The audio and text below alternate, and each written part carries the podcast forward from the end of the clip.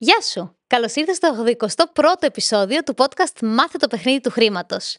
Σήμερα θα μιλήσουμε για κάποια βασικά φορολογικά, γιατί παρατήρησα με τον Άλεξ ότι είχατε διάφορες απορίες γύρω από αυτά, οπότε είπαμε να το πιάσουμε λίγο από την αρχή και να σας καθοδηγήσουμε. Καλώς ήρθες στο podcast «Μάθε το παιχνίδι του χρήματος».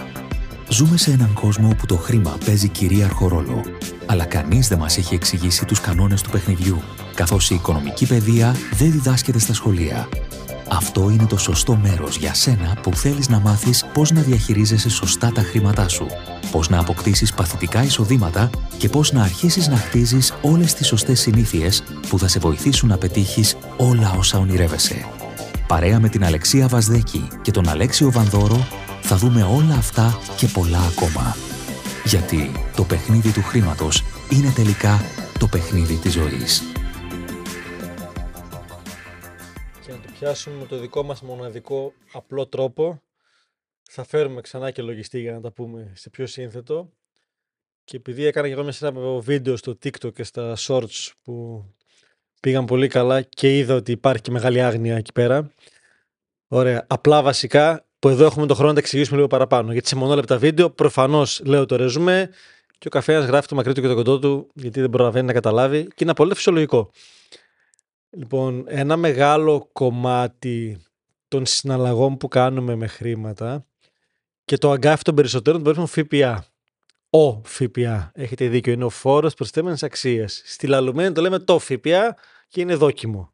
είχα, πάνω, από- είχα πάνω από 30 σχόλια από κάτω. Α, ναι. ναι, ναι, ναι. ε, Πάρε το αίμα σου πίσω, Άλεξ. δεν έχω θέμα. Εδώ που έχω χρόνο θα τα πω.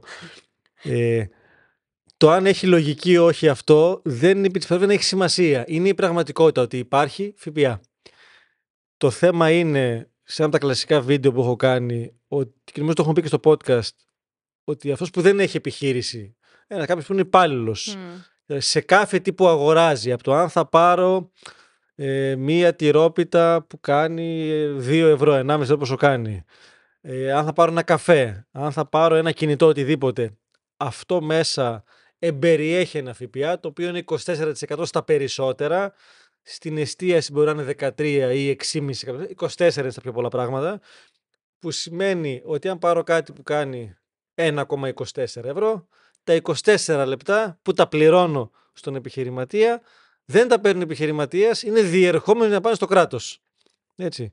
Φυσικά δεν είναι το πιο δίκαιο πράγμα του κόσμου, είναι ένας τρόπος για να εισπράττει χρήματα το κράτος, υπάρχει. Ταυτόχρονα, για αυτό το 1,24 που έχω πληρώσει για να πάρω αυτό το προϊόν, επειδή δεν το περνάω στα έξοδά μου σαν φυσικό πρόσωπο, δεν το αποφορολογώ. Φορολογώ σημαίνει ότι αν το περνούσε στα έξοδά μου, θα γλίτωνα την εφορία που θα πλήρωνα, που είναι 22% στις πιο πολλές επιχειρήσεις ή παραπάνω στις ατομικές. Άρα σε σύγκριση με έναν που έχει επιχείρηση, που θα μπορούσε ενδεχομένως να αποφορολογήσει και την τυρόπιτα, δεν μπορούν πιο πολλές επιχειρήσεις. Προλαβαίνω τις χαζομάρες που γράφετε. Είναι απλοϊκά τα παραδείγματα που δίνουμε εδώ. Θα μπορούσε να γλιτώσει η Αλεξία που έχει επιχείρηση και από το 1 ευρώ και 22%. Να της έβγαινε 0,78 τελικά. Δίκαιο, άδικο, δεν έχει σημασία, έτσι συμβαίνει. Τέλεια. Άρα να καταλάβουμε ότι οι απλοί άνθρωποι φορολογούμαστε πάρα πολλές φορές, γιατί έχεις φορολογηθεί πριν πάρεις το μισθό σου. Έχεις φορολογηθεί επί των εισοδημάτων μου, σου και αυτά που ξοδεύεις Δεν μπορείς να το αποφορολογήσει. ούτε το ΦΠΑ, ούτε την εφορία. Ξεκάθαρα πρέπει να ξέρεις πόσο σου κοστίζει και ότι στα λάθος τεταρτημόρια που είναι τα αριστερά, αφού κάνουμε game of money, σου κοστίζουν πολύ παραπάνω τα πράγματα από τα δεξιά τεταρτημόρια. Στην άκρη αυτό. Έχεις κάποια απορία, κάτι; Όχι, όχι, μια χαρά. Τέλεια. Να πούμε για το. να ξεκινήσουμε το ΦΠΑ. Ναι. Α, λέγοντας, να πω. Όχι, ότι το ένα βασικό και το πρώτο που κάνω και εγώ πάντα, όταν εισπράττω χρήματα που έχουν ΦΠΑ, επιτόπου η πρώτη τραπεζική μεταφορά που κάνω είναι ότι βγάζω το ΦΠΑ και το βάζω σε έναν άλλο λογαριασμό. Για να μπορώ να το έχω τέλος του τριμήνου ή όταν χρειαστεί, να το πληρώσω. Υπάρχουν κάποιοι άνθρωποι που μπορούν να το μοχλεύσουν μέχρι τότε και να το αξιοποιήσουν και αν δεν είσαι ακόμα εκεί, βάλ το στην άκρη και μην το ξοδέψεις. Φυσικά υπάρχουν επιχειρήσεις και όριμες και πιο νέες που σου λέει ωραία μα εισέπραξα με ένα τιμολόγιο παροχής υπηρεσιών, έκανα μια υπηρεσία, εισέπραξα 5.000 ευρώ συν ΦΠΑ. Μμ. Και το ΦΠΑ είναι χίλια κάτι εκεί. Να το βάλω σε άλλο λογαριασμό. Αλλά μέσα στο τρίμηνο, γιατί ένα τρίμηνο κάνουμε δηλώσεις ή απλές επιχειρήσεις, έχω ξοδέψει πράγματα που έχουν ΦΠΑ. Πήρα ε, ανταλλακτικά για το μελάνι για τον, υπολογ... για τον εκτυπωτή που κάνανε 200 ε, ευρώ συν 48 ΦΠΑ. Να το πληρώσω ή να τα πάρω; Από τα χίλια που έχω βάλει στην άκρη. Αν δεν έχεις τη χρηματορροή, μπορείς να τραβάς το ΦΠΑ κάθε φορά από τον κουμπαρά που το έχεις βάλει. Δεν είναι πυρηνική φυσική. Εάν έχεις τη χρηματορροή, απλά τέλος του τριμήνου, αντί να πληρώσεις 1000 ευρώ ΦΠΑ, θα πληρώσεις 800 γιατί έχεις περάσει τα έξοδα κάποια, τη διαφορά φέρει την αμέσως ταμείο σου. Mm-hmm. Υπάρχουν τρόποι να γίνουν, αλλά το βασικό είναι από τα έσοδα να το τραβάω στην άκρη και είτε σε κάθε έξοδο που έχει ΦΠΑ να παίρνω το ΦΠΑ από εκεί, λογιστικό είναι αυτό, είτε ακόμα καλύτερα να μου μένουν κέρδη στο τέλος του τριμήνου, αφού τα έχω ξοδέψει μέσα. Επίσης σημαντικό, σε κάθε συναλλαγή, από το ποσό που εισπράττω, είτε είναι, τώρα εγώ ξέρω καλύτερα για την υπηρεσία να πω, χρειάζεται να έχω στο μυαλό μου ότι ένα ποσοστό θα πάει στο φόρο μου. Μπράβο. Άρα, έστω ότι, και θα πω σε λίγο τι φορολογίε των επιχειρήσεων, ότι είναι 22% η φορολογία μου, γιατί εκείνες οι περισσότερες, να ξέρω ότι από αυτά τα 5.000 ευρώ που τελικά κράτησα στο εδώ ταμείο, το 1 πέμπτο, το 22%, τα 1000 ευρώ και κάτι, πάλι δεν είναι δικά μου, διότι αν δεν έχω αντίστοιχα έξοδα, θα πρέπει να τα δώσω στην εφορία του χρόνου. Άρα, ένα το οποίο θα τα βάζω και αυτά σε άλλο κουμπαρά, τραβηγμένο για τις περισσότερες από εσάς, ή ανατρίμηνο τουλάχιστον που κάνουμε με το λογιστή μας στα ΦΠΑ και έχουμε την εικόνα, να έχω μια εικόνα για το τι φόρο έχω να δώσω. Άρα στη χρηματορροή μου να ξέρω να πάει στιγμή έχω να πληρώσω το, το, την εφορία του χρόνου ή όχι. Σωστά. Ή, ή στο κλείσιμο του έτους, γιατί σε εταιρείες ο φόρος βγαίνει Μάιο-Ιούνιο και δεν έχετε φάει μέχρι τότε αν έχετε κέρδη. Άρα να ξέρω ότι τελείωσε ο χρόνος πόσα κέρδη είχα τελικά, 10.000 ευρώ. Τι φόρο έχει αυτό, 2.200. Έχω να δώσω και προκαταβολή φόρου. Δίκαιο άδικο δεν έχει σημασία. Έχω να δώσω και 80% προκαταβολή Ε, αν είμαι δεύτερης κατηγορίας βιβλία. Άρα να τα έχω στην άκρη αυτά τα χρήματα για όταν φτάσει η ώρα ή να έχω φροντίσει να τα έχω τότε, αν δεν τα έχω στην άκρη. Να μην έρθει η φορεία, Ω, έχω και εφορία τώρα ξαφνικά. Σωστό. Ε, αν σε ρωτήσει κάποιος για το ΦΠΑ, να το πληρώνω εφάπαξ ή σε δόσεις; Τι θα του απαντούσες; Καλά, ε, προτιμώ το εφάπαξ και ούτε καν σε δύο δόσεις που μου δίνει η, η εφορία ή 12 μπορώ με κάρτα για να. γιατί θα τα φάω στο ενδιάμεσο. Έχω πει πολλές φορές ότι αν για κάποιο τρόπο μπορώ τα χρήματα αυτά να κάνω κάτι στο ενδιάμεσο, ε, στη δικιά μας την, ε, στη Βανδόρου και εσύ όπου κάνουμε και κατασκευές και ανακαινήσεις, σε πάρα πολλά έργα χρηματοδοτούμε ένα κομμάτι. Γιατί πλεονόμαστε τον πελάτη σε φάσεις, αλλά για κάποια κομμάτια του έργου, για κάποιες εβδομάδες, μπορεί να έχουμε βάλει κάποια χρήματα για να τα πάρουμε στην πορεία πριν το κλείσιμο. Άρα αυτά τα 2, 3, 5 χιλιάρικα που είναι το ΦΠΑ, να μπορώ να τα χρησιμοποιήσω, να τα γυρίσω μερικές φορές. Και ξέρω ότι θα τα έχω όμως στο τέλος του τριμήνου. Εκεί μπορώ να το βάλω το ΦΠΑ σε 12 δόσεις. Αυτό γίνεται μόνο με πιστοτική κάρτα από κάποιες τράπεζες. Δεν το κάνει η ίδια η εφορία, αλλά γίνεται και άτοκα μέσα εκεί. Σίγουρα με μία που το κάνουμε εμείς. Οπότε εκεί πρακτικά αντί να τα δώσω μπραφ, γιατί μπορώ να τα αξιοποιήσω, τα κάνω σε 12 δόσεις και τα δίνω σταδιακά. Και με εμπιστεύομαι ότι θα το κάνω. Φυσικά. Ναι. Παίζει. Αν δεν είμαι σίγουρος, καλύτερα να τα πληρώσω εφάπαξ, να μην έχω και την αγωνία και να μην έχω. Δεν είναι δικός μας. Είναι, είναι ένα ποσό το οποίο δεν μας ανήκει. Είμαστε οι ενδιάμεση. Άρα αυτό χρειάζεται να το έχουμε α, στο μυαλό μας. Τώρα, ένα κομμάτι θα το κουμπίσω λίγο. Εγώ θα φέρουμε ειδικούς που είναι οι λογιστές, αλλά από την μικρή εμπειρία που έχω την επιχειρηματική, στα είδη των επιχειρήσεων. Είναι κλασικό τύβους επιχείρηση να ανοίξω. Ναι, γιατί και αυτό παρεξηγήθηκε στα βίντεο που έκανα, γιατί στα μονόλεπτα δεν προλαβαίνεις να τα πεις. Όντως, για ξεκίνημα νέας εταιρείας και επειδή δίνουν και αρκετά φορολογικά ωφέλη το κράτος, λογικά ξέρουμε μια ατομική. Διότι η ατομική στα πρώτα 10.000 ευρώ έχει 9% εφορία που είναι πολύ χαμηλή και σε κάποιους κλάδους στην πρώτη τριετία πάει και 4,5% σαν μπόνους. Επίσης έχω την επιλογή μέχρι 10.000 ευρώ, αλλά πρέπει να το προεπιλέξω για όλη τη χρονιά, να μην έχω και ΦΠΑ. Δηλαδή να κόβω έσοδα χωρίς ΦΠΑ. Απλά αν ξεπεράσω τα 10.000 έχω θέμα εκείνη τη χρονιά. Ε, άρα στο ξεκίνημα που δεν ξέρω πώς θα κόψω, μπορώ να το έχω χωρίς ΦΠΑ. Άρα είναι ένα κίνητρο και για τον πελάτη μου που δεν το πληρώνει, άρα να πάρω και πιο εύκολα πελατεία. Από εκεί και πάνω έχω ΦΠΑ όντως. Και επειδή είναι κλιμακωτή η φορολογία, μέχρι ένα ποσό, δεν το ξέρω τώρα απ' έξω, μέχρι κάποια χιλιάδες ευρώ, 30-40 νομίζω. 40.000. Για Μέχρι την σα- ατομική λες. Ναι, Από σε, σε πάει 44. μέχρι 40.000 ευρώ κάπου εκεί, συμφέρει να έχω ατομική. Από εκεί και πάνω, επειδή πάει πολύ ψηλά η φορολογία, ε, έχει νόημα να έχω άλλου είδους εταιρεία που είναι 22% από το πρώτο ευρώ. Άρα από ένα τζίρο και πάνω δεν συμφέρει. Άρα η ατομική μέχρι ένα σημείο αξίζει. Μμ. Μετά χρειάζεται γύρω. Φυσικά, σαν ατομική επιχείρηση είμαι υπόλογος με την περιουσία μου. Περνάω πολύ λιγότερα έξοδα στα έξοδά μου. Έτσι, ενώ σε δεύτερη κατηγορία και τρίτη κατηγορία βιβλία μπορώ να δικαιολογώ και παραπάνω έξοδα. Από εκεί και πέρα, στο αν είναι να κάνω κανονική εταιρεία, έτσι, πολύ γρήγορα ξαναλέω, αφαίρουμε ειδικούς ανθρώπους. Οι πιο απλές που είναι δεύτερη κατηγορία βιβλία, άρα πιο απλά τα λογιστικά, είναι ομόρυθμε ή ετερόρυθμε. Σε μία ομόρυθμη θέλει τουλάχιστον δύο ανθρώπους και είναι και οι δύο υπόλογοι με όλη την περιουσία τους σε ό,τι χρέη δημιουργήσει η επιχείρηση. Άρα, σπίτια, κινητά, αυτοκίνητα, τα πάντα, ό,τι είναι στο όνομά μου, έχουν πρόσβαση εκεί όσοι τους χρωστάω, είτε είναι κράτος είτε είναι ιδιώτες. Αν είναι ετερόρυθμη εταιρεία, εκεί υποχρεωτικά έχεις έναν ομόρυθμο, μπορεί να έχει και 1% βέβαια χρειάζεται να έχει πλειοψηφία, που είναι και ο διαχειριστής συνήθως, που αυτός είναι ο μόνος υπόλογος με την περιουσία του και όλοι οι υπόλοιποι εταίροι μόνο για το κεφάλαιο που έχουν βάλει. Το θέμα είναι ποιος παίρνει το μουτζούρι στα χέρια να είναι ομόρυθμο. Συνήθως είναι αυτός που την τρέχει και είναι και βασικό και έχει τον έλεγχο και απλά έχει και κάποιους άλλους μέσα. Έχει μεγάλο debate ποιος φαίνεται μπροστά και ποιοι είναι οι ετερόρυθμοι. Αλλά σε σχέση με τις δύο, είναι καλύτερα για μένα οι ετερόρυθμοι για να μην την πατάνε όλη με την περιουσία τους. Εάν μπορεί να συνοηθούν, ποιος θα είναι ο ομόρυθμο και πάλι. Είναι πολύ πιο ευέλικτες, σαν επιχειρήσεις, δεν χρειάζεται να κρατώ αποθήκες, λογιστικά ιδιαίτερα κτλ. Αποθεματικά και το καθεξής Και πολύ πιο φθηνά τα λογιστικά τους γιατί δεν έχουν πολύ παρακολούθηση. Δηλαδή και μπορούμε με ένα πιο normal ποσό το μήνα. Στα τρίτης κατηγορίας που είναι ανώνυμες εταιρείες, ΕΠΕ Και οίκε. και οίκε, που οίκε ήταν της μόδας όχι πολύ πλέον, γιατί ο λόγος που ήταν της μόδας δεν ισχύει πλέον, που ήταν τα ασφαλιστικά. Είναι πολύ πιο ακριβά τα λογιστικά, πολύ πιο αυστηρά τα πράγματα. Δηλαδή χρειάζεται να είναι όλα on track, τέλος του χρόνου κάνω, χρειάζεται αποθήκες, τι έχω που.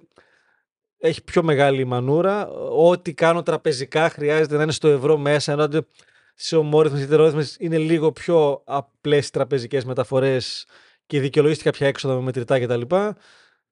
Αξίζει τον κόπο γιατί δεν έχει κανένας ευθύνη. Έχουν άλλα πλεονεκτήματα, αλλά είναι από κάποιους τζίρους και πάνω που να αξίζει. Εμένα, ελάχιστες εταιρείες μου είναι εκεί. Οι εταιρείες ειδικού σκοπού που κάνουμε για ένα project συγκεκριμένα για να προχωρήσουμε. Αυτά είναι χοντρικά. Αυτό, όλες αυτές οι μορφές όμικρον ε, ε, ε κτλ. έχουν όλες 22% εφορία από το πρώτο ευρώ μέχρι όσα και να κερδίσεις.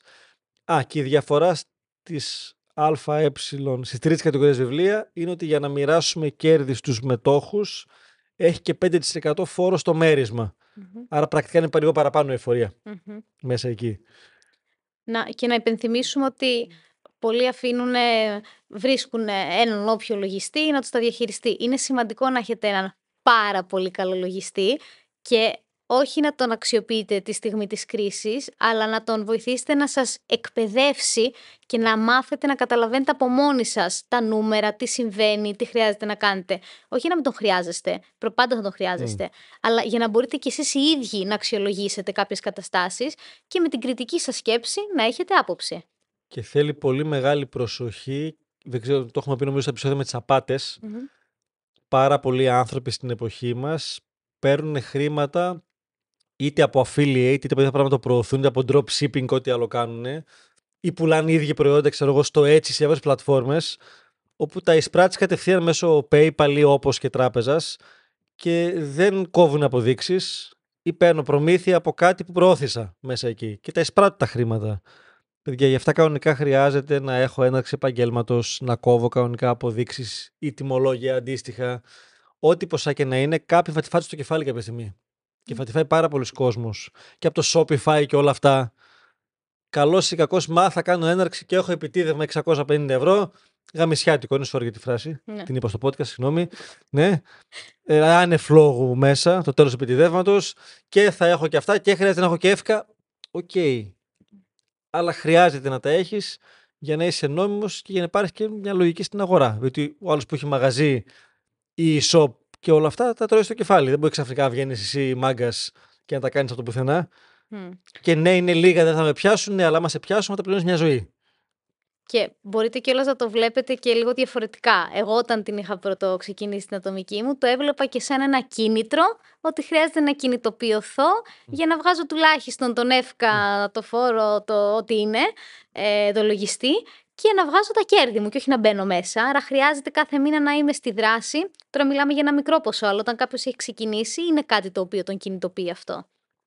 Έτσι. Και αυτό όλο έχει να κάνει και με τα ταρτιμόρια. Έχουμε πει στα τεταρτημόρια ότι το σύστημα είναι δομημένο έτσι, για να φορολογεί βαριά τα αριστερά ταρτιμόρια. Γι' αυτό και οι υπάλληλοι έχουν τεράστια εφορία που την παίρνουν και πριν καταπάρουν τσέπη. Μμ. Αν δεν τα έχεις πάρει για να τα δώσεις πίσω, ε, σε προστατεύει και όλα θα τα τρώγες αλλιώς. Έτσι, ε, τα λέμε χήμα εδώ. Στις επιχειρήσεις είπαμε ποιες είναι οι εφορίες και όλα αυτά. Όσο πας στα δεξιά τα αρτημόρια, δηλαδή αν έχω μερίσματα από μετοχές και τα λοιπά, εκεί πάει 15% εφορία, 5% σε κάποια πράγματα, 0% σε κάποια άλλα. Μα είναι άδικο. Δεν έχει δίκιο ή άδικο, έτσι είναι το σύστημα. Επέλεξε να πας εσύ εκεί. Δεν σου απαγορεύει κανείς να πας. Απλά επιλέγεις να κάθεσαι στη λάθος πλευρά που και ανταλλάσσω χρόνο με χρήμα και φορολογικά την τρώω στο κεφάλι. Αυτό το γνωρίζεις. Κατ' επιλογή είναι το κάνει. Πλέον το γνωρίζεις, πρέπει να το γνωρίζεις μέχρι τώρα. Σωστά. Έτσι. Και υπάρχουν πολλοί κλάδοι επενδυτικοί που είναι πολύ μικρές οι φορολογίες ή και μηδενικές. Οκ, γιατί να μην πάω κι εγώ εκεί σταδιακά. Εκεί είναι η, η διαφορά. Και επίσης προσοχή μεγάλη τελευταία.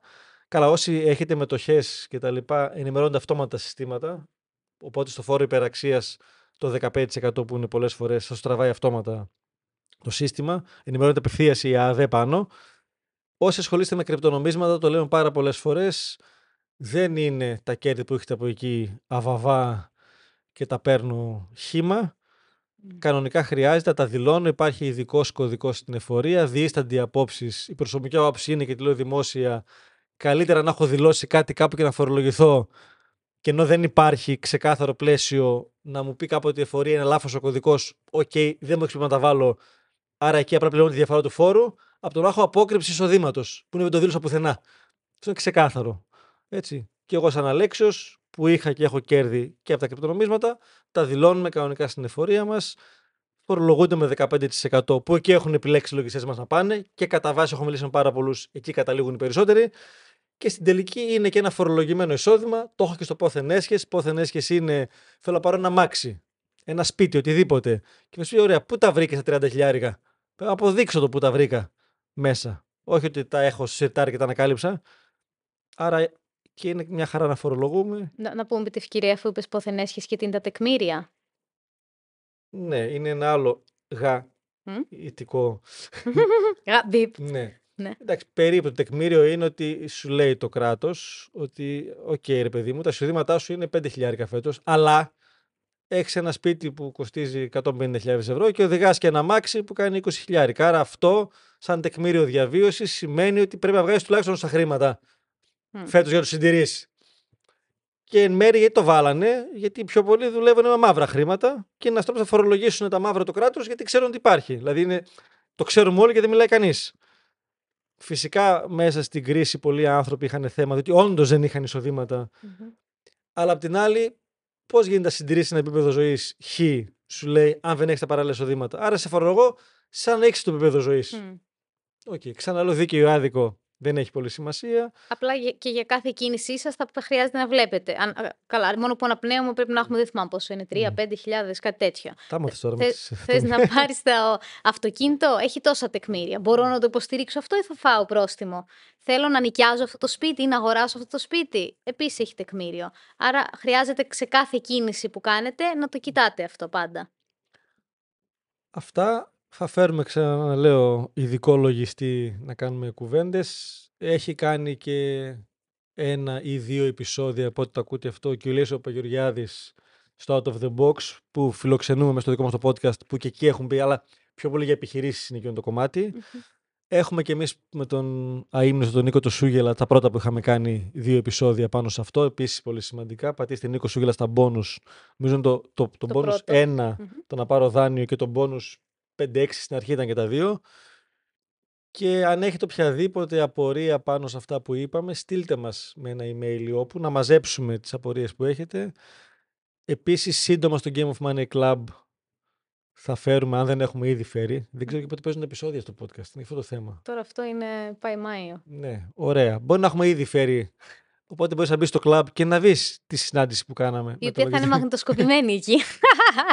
Τόσο μπροστά. Περίπου πες και για το κλαμπ δύο λόγια να τα ακούνε πρώτη φορά. Ναι, τέλεια. Για να κλείσουμε, ναι. Το, το Game of Money Club είναι μια κλειστή κοινότητα που έχουμε δημιουργήσει με σκοπό να σας δώσουμε έξτρα αξία. Εκεί λοιπόν μπορείτε να βρείτε επιπλέον επεισόδια, τα οποία δεν βγαίνουν πουθενά αλλού. Αυτό είναι το ένα κομμάτι. Το δεύτερο, μία φορά το μήνα κάνουμε μία συνάντηση από κοντά στην Αθήνα και μέσω Zoom για τους υπόλοιπους, που έχετε την ευκαιρία να, να μας γνωρίσετε, να μας ρωτήσετε ό,τι θέλετε και κάποιες φορές φέρνουμε και ειδικούς guests, τους οποίους έχουμε πάρει feedback ότι σας άρεσαν πάρα πολύ από τα επεισόδια και έρχονται με σκοπό να σας λύσουν οι ίδιοι οι απορίες δικές σας και να κάνουμε ένα διάλογο και μια συζήτηση. Έχουμε networking events, έχουμε εκπτώσεις στα e-courses μας και τα σεμινάρια και διάφορες άλλες παροχές που τις μαθαίνετε όντας μέλη του club. Οπότε μπορείτε να μπείτε στο gameofmoney.gr κάθετος club και θα χαρούμε πολύ να γίνετε κομμάτι αυτής της παρέας. Να είστε καλά. Ελπίζω να δώσαμε αξία με απλό τρόπο όπως ξέρουμε εμείς στο κομμάτι αυτό και θα επανέλθουμε και με πιο ειδικούς στο θέμα. Τα λέμε στο επόμενο επεισόδιο. Συγχαρητήρια που ολοκλήρωσες άλλο ένα επεισόδιο του Game of Money Podcast. Αν θες να αναπτύξεις δεξιότητές σου και να εμβαθύνεις ακόμα περισσότερο σε όλα όσα λέμε στο podcast, μπορείς να μπεις στο gameofmoney.gr κάθετος courses για να δεις όλα τα e-courses που έχουμε δημιουργήσει και ξεκίνα με αυτό που πιστεύεις ότι χρειάζεσαι περισσότερο.